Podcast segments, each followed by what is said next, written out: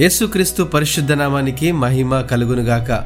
సజీవవాహిని శ్రోతలందరికీ మన ప్రభును రక్షకుడైన యేసుక్రీస్తు నామంలో శుభములు తెలియజేస్తున్నాను తప్పు చేశాననే ఫీలింగ్ అనే పాఠ్య భాగాన్ని అనుదిన వాహినిలో నేడు మనం అధ్యయనం చేద్దాం.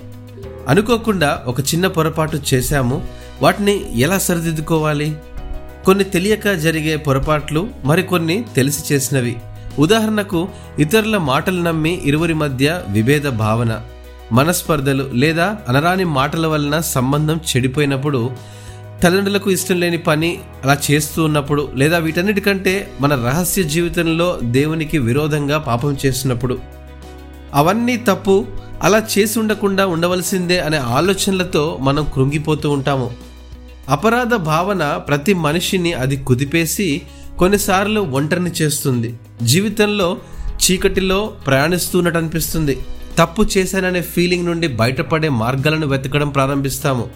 అట్టి పాపములకు కలిగే పర్యవసనాలను గుర్తు చేసుకొని నిరాశపడుతూ ఉంటాము.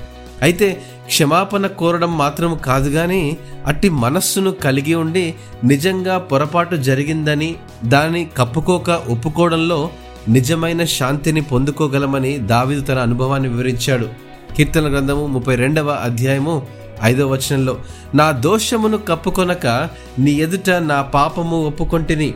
యహోవా సన్నిధిని నా అతిక్రమములు ఒప్పుకొందుననుకొంటిని. నీవు నా పాప దోషమును పరిహరించి ఉన్నావు అని అంటాడు. పాపాన్ని ఒప్పుకోవడం ద్వారా రాజైన దావీదు కూడా క్షమాపణ పొంది నిశ్చింతగా ఉన్నాడు.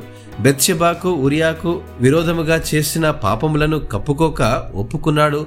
ప్రభు అతని పాపదోషములను పరిహరించాడు. యహోవయందు నమ్మిక ఉంచువారని కృప ఆవరించినందున దావీదు కూడా ఉత్సహించాడు. మన పాపములకు కలిగే పర్యవసనాలను మనం నియంత్రించలేము. పాపాలను ఒప్పుకొని క్షమాపణ కోరినప్పుడు ప్రజల ప్రతిస్పందనలు కూడా అదుపు చేయలేము. మన అపరాధములను ఆయన ఇక ఎన్నడూ గుర్తు చేసుకోనని నిర్ధారణ చేసినప్పుడు పాపదాస్యము నుండి స్వేచ్ఛను ఆస్వాదించడానికి పాపములను ఒప్పుకొనినప్పుడు సమాధానాన్ని కూడా పొందుకోవడానికి కూడా దేవుడు మనల్ని శక్తివంతులనుగా చేయగలడు. అలలుయా ఇటు మాటలను దేవుడు ఆశీర్వదించినగాక. ఆమెన్.